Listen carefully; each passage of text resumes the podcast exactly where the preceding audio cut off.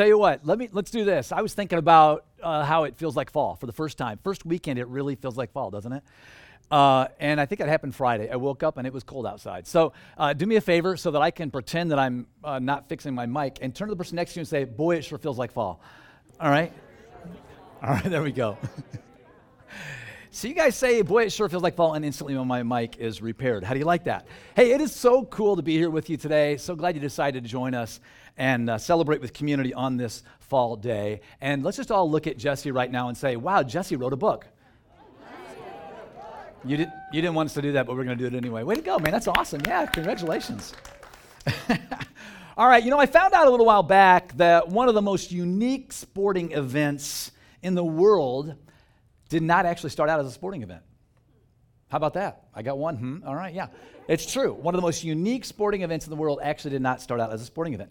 Uh, every year, riders and their dogs, okay, race more than a thousand miles for several days across the frozen wilderness of Alaska, right? From Anchorage in the south all the way to Nome in the north, right?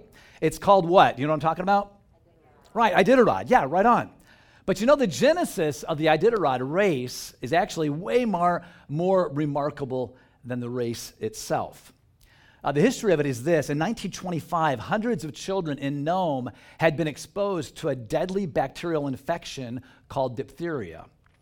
This was serious and it was widespread, and the outbreak was, um, was just, just deadly, actually, at that time. And uh, the closest medication was 1,000 miles away in Anchorage. Uh, now, keep in mind, this was January in Alaska, okay, and this was uh, pre uh, global warming, all right, so it was actually cold still. Uh, Nome was literally snow packed, and the only way in and out was by dog sled, and the children in Nome were running out of time. And so, in order to get to the medicine to Nome quickly, teams of riders known as mushers I love that name, mushers. Kind of makes me want to be one, doesn't it? You? I want to be a musher. All right. Mushers and their dogs were strategically placed along the path to carry the medicine in a giant frozen relay race.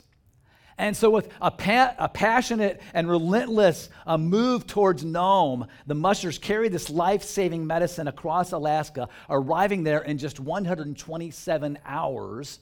All right, that's a record that still stands to this day. Did you know that? Is that interesting? More than 150 dogs and 20 mushers were involved in this hero- heroic effort, which became known as the Great Race of Mercy. The Great Race of Mercy. And so, what you have here is they combined the right medicine with a radical effort, and hundreds of lives were saved. The right medicine and a heroic effort, hundreds of lives uh, were saved. Now, uh, the Iditarod, I think we would agree, had an incredible origin. But now, I mean, truth being told, I mean, it's what? It's a sporting event. Uh, still a big deal, right? I mean, teams run that similar path. Uh, but the motivation today is dramatically different, right?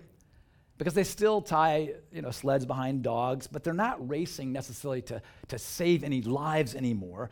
The purpose now is more about uh, individual glory, really, than it is about community flourishing.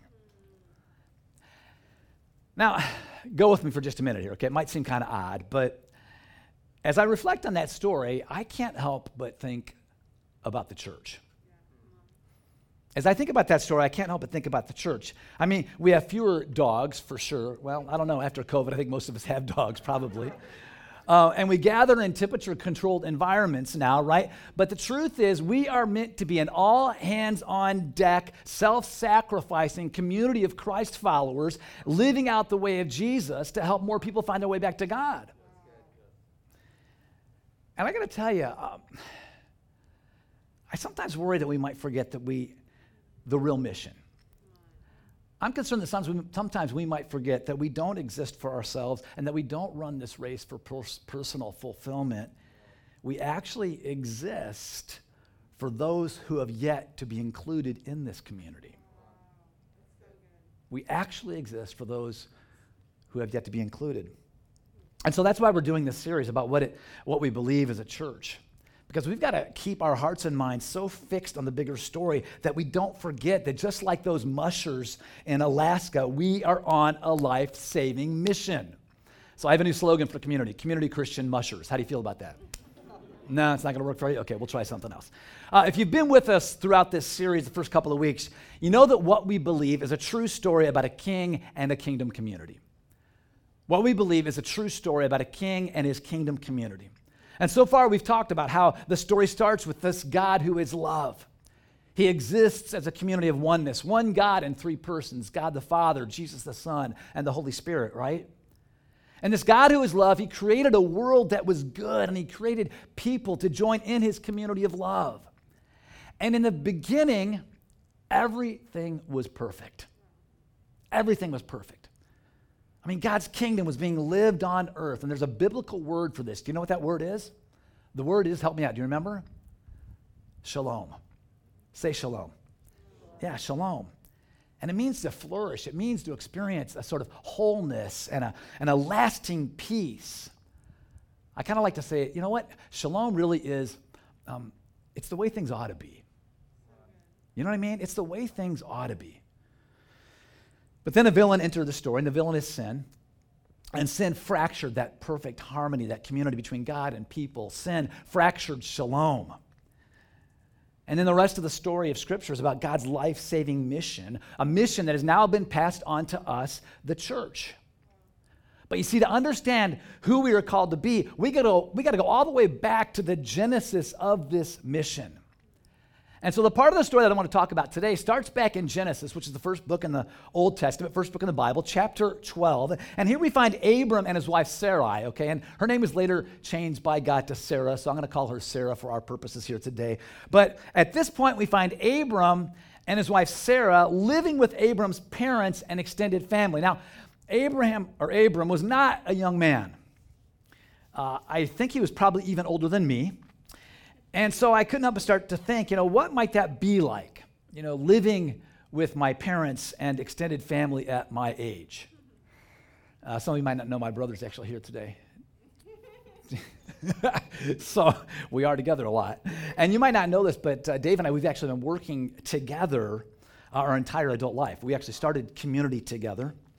Uh, my mom and dad were on our staff for 15 years up until this past spring.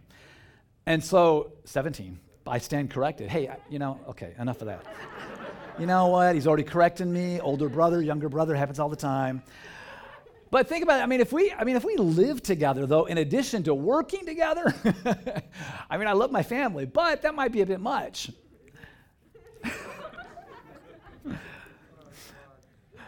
but you know, I mean, that's pretty much how it was in the ancient Near East. I mean, an extended family, I mean, they lived together, they worked together, they moved together, I mean, they made choices together. I mean, they depended on each other for everything. I mean, the values of that day were very different from ours, and that difference makes what happens next even more interesting, maybe even shocking, because God tells Abraham, I want you to go. I want you to go, and I want you to leave your family. I mean, this was a massive deal. I mean, back then, your family was your safety net, your social network, your security, your insurance, and your retirement. I mean, all wrapped up into one. And, and as not only is Abraham told to go and leave his existing family, I mean, other than his wife, Sarah, he didn't even have any family of his own, no kids, no support structure. And to make things even more worse, God only not only tells him to go, he doesn't tell him where he's going to go. I mean, this would be like uh, maybe venturing out on your own with no job, no insurance, and no safety net. I mean, his family had to think he was nuts, right? But God makes some promises to Abram in the midst of this command to go that I think helps us see where this story is going. And here's what God says to Abram He says this Abram, I will make you into a great nation, and I will bless you. I will make your name great, and you will be a blessing. I will bless those who bless you, and whoever curses you, I will curse, and all peoples on earth will be blessed through you. Pretty easy to figure out what the key word is in that passage, right? Help me out. What is it? Bless. Right, bless. So, not only is God promising to restore what Abram is leaving behind, a family and a place to belong, I mean, he's also promising to pass on a blessing through his family to all people on earth. And you see, in these promises right here, and I love the Be the Church moment that we had right before the talk, in these promises right here, see, we start to get a sense of what God is up to. God is on a rescue mission, He is looking to save the story. You see, in spite of all the self centeredness and, and poor actions of humanity and the shattering of shalom that we call sin, God still wants a relationship with His people. In spite of all that, He still wants a relationship with His people. I mean, every part of God's rescue story involves his desire for a kingdom community. Uh, author and former professor at USC, Dallas Willard, writes this. He says, The aim of God in history is the formation of an all inclusive community of loving persons with God Himself as its prime sustainer and most glorious inhabitant. Let that one sink in. You see, it's through God's relationship with Abram, who would later be called Abraham, that the people of Israel are established as God's people. God makes a covenant or promise with them that they will be his people. He will be their God. That's done, over, done deal. And the promise to them was that they would be blessed so that they in turn could be a blessing to all people. Not blessed just so that they could feel good about being blessed. No, they were blessed so that they in turn could be a blessing to all people. And it marks the beginning of God's great rescue mission.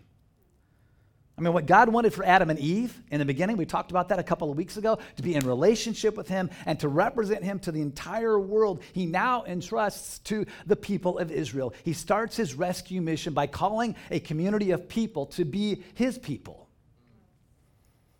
All right, now if we fast forward in the story, uh, generations have come and gone, and Israel's grown into a large community, a vast nation.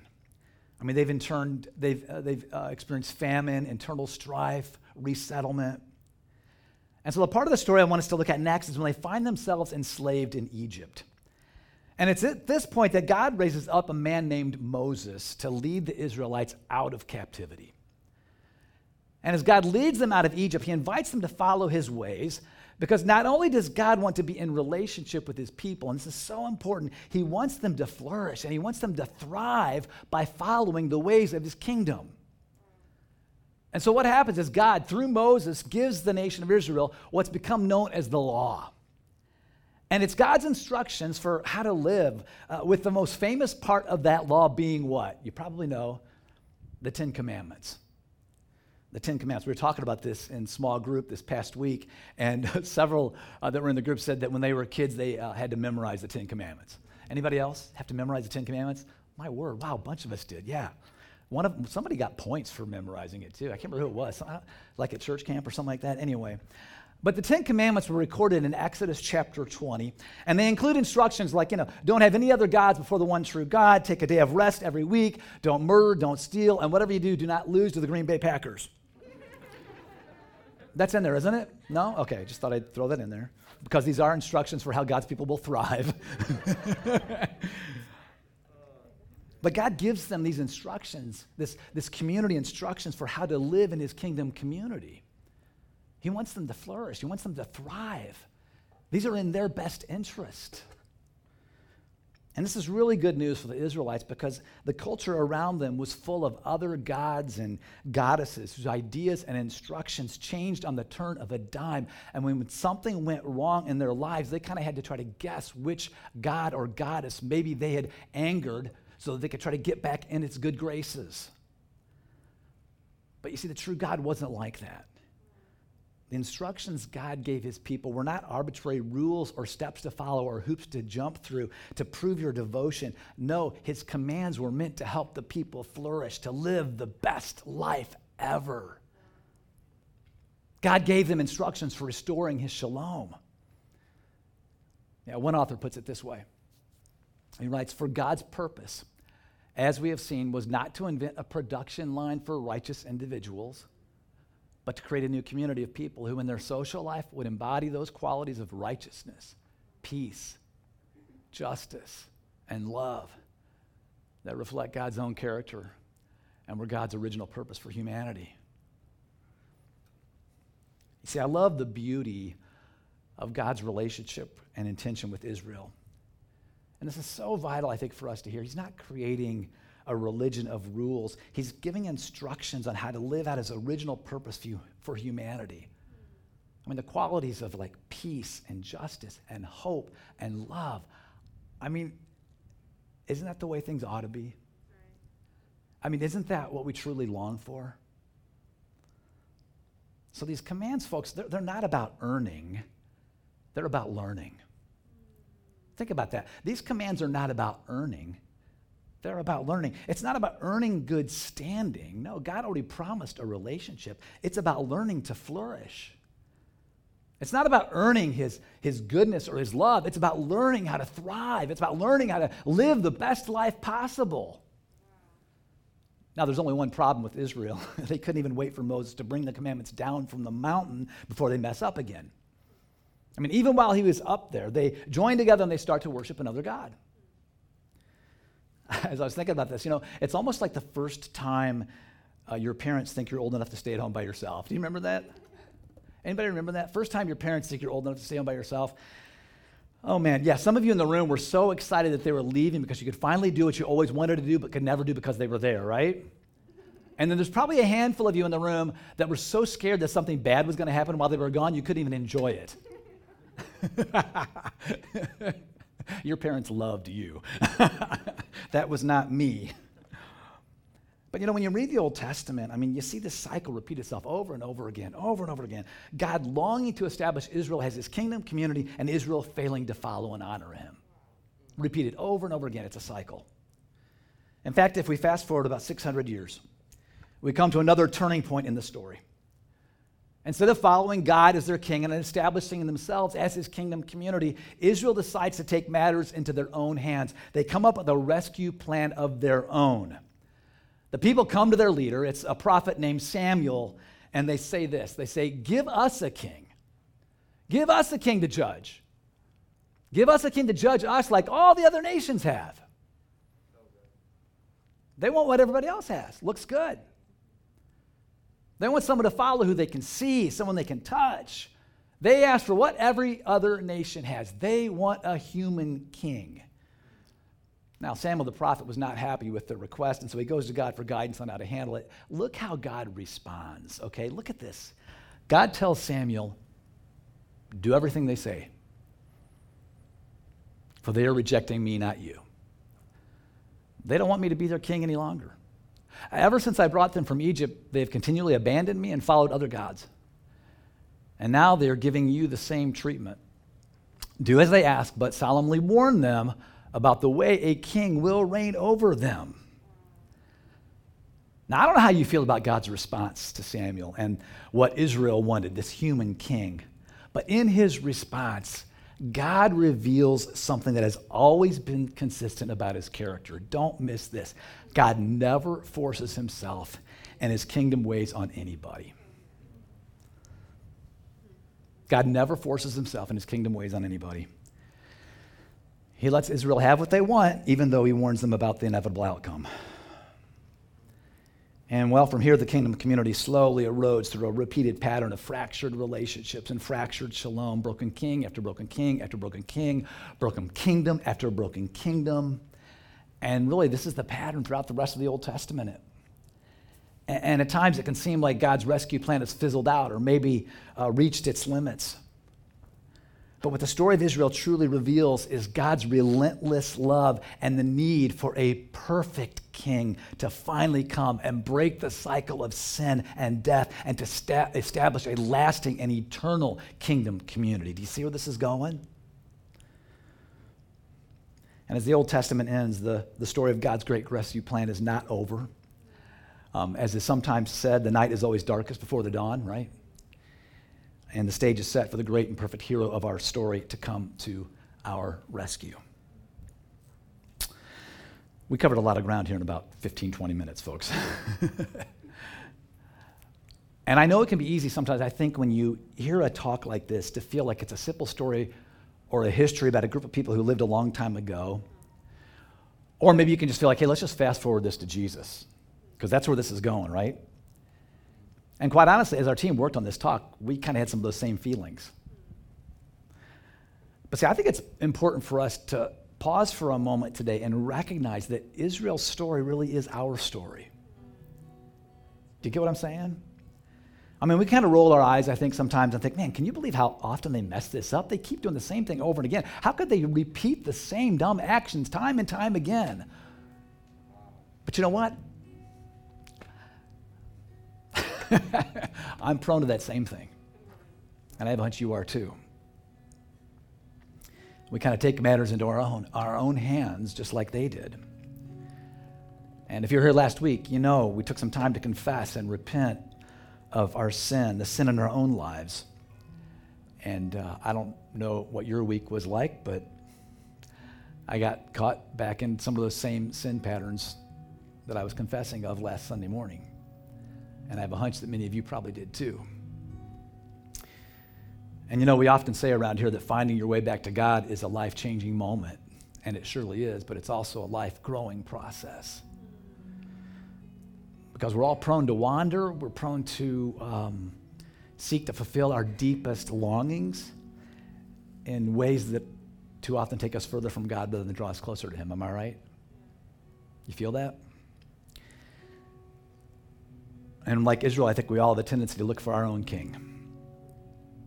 And we sometimes make ourselves our king, or we can look for a king we can follow. I don't know what it is for you. Maybe it's a parent. Could be. A significant other, maybe it's a boss, or maybe it's just someone else you're constantly trying to please. Maybe it's a political party or a powerful leader, and we become convinced that they hold the key to a better life, and so we throw ourselves into their success. I, I'm just speaking from personal experience because I know I am like this.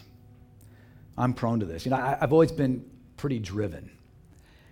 Um, I'm an Enneagram 3. Let's blame it, blame it on Enneagram. Any other threes in the room? Okay. We could have like a little support group. Maybe everybody else needs a support group to deal with us. Um, but you know, we're, we're a little too love, in love with success, or worse yet, maybe even being perceived as successful, right? And so, you know, I tend to look at what I always am concerned about what it looks like to win, to be successful, to be accomplished, and too often compare my accomplishments to somebody else's. And so then if I'm successful, I'm feeling good. If I'm not successful or feeling successful, I'm not feeling so good. And when I do this, do you see, I'm getting stuck in the same cycle that Israel was stuck in, right? Rejecting my true king and establishing my own little kingdom with my version of success on the throne. You get that? And then not only do I miss out on all that God wants for me in his kingdom community, I also miss out on living out my purpose, which is really to bless the world. So I think it's time we unseat the false kings we've allowed to rule in our lives and return to our one true king. Are you with me? So I just want us to take a few quiet moments.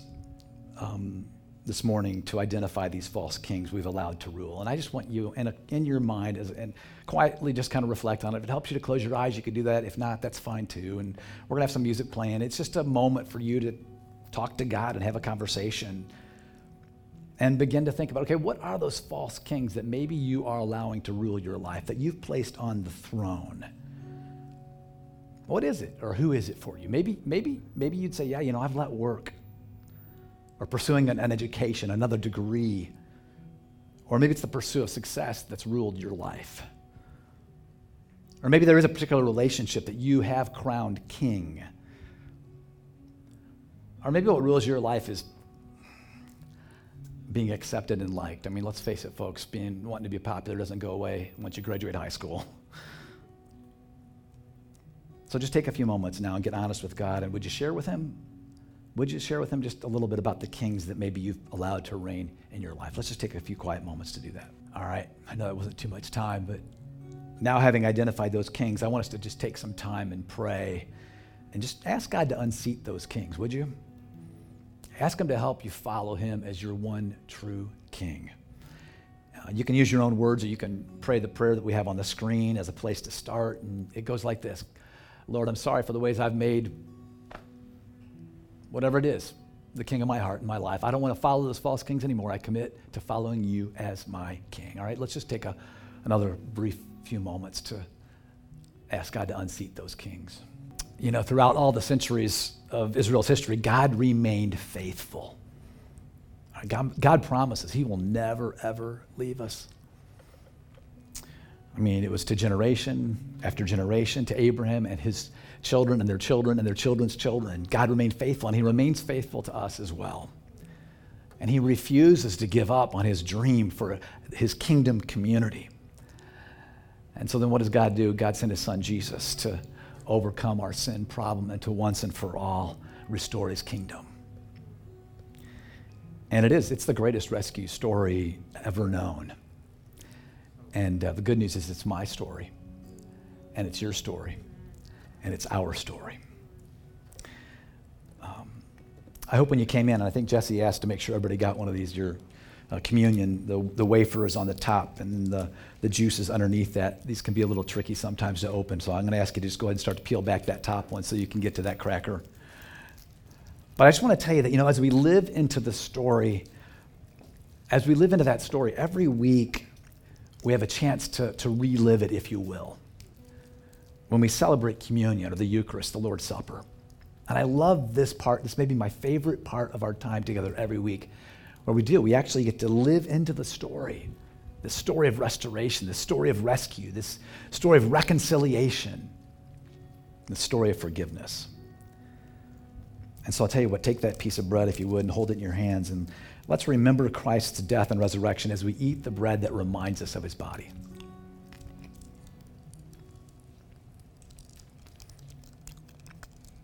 Go ahead and peel back that next layer, if you would.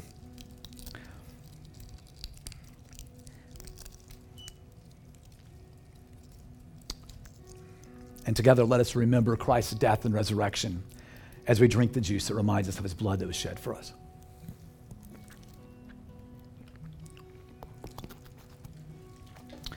All right, would you pray with me? Father God, God, we are so grateful that you remain faithful. And uh, when we are wavering, when we put other things on, our, on the throne, and we are less than loyal to you as our ultimate king, uh, you are always there. And God, we're grateful that um, finding our way back to you is a life changing moment for sure, but God, help us to recognize it's also a life growing process, Lord, and that while your forgiveness is unending and never fails, um, we tend to roam, but God, we can always come back to you. We can always experience your grace. We can always experience your mercy. We can always experience your forgiveness and your love. And to be a part of a community of people who will help us get through whatever life brings our way. God, we just thank you for Jesus today. We thank you for this incredible story. We pray this in your name. Amen.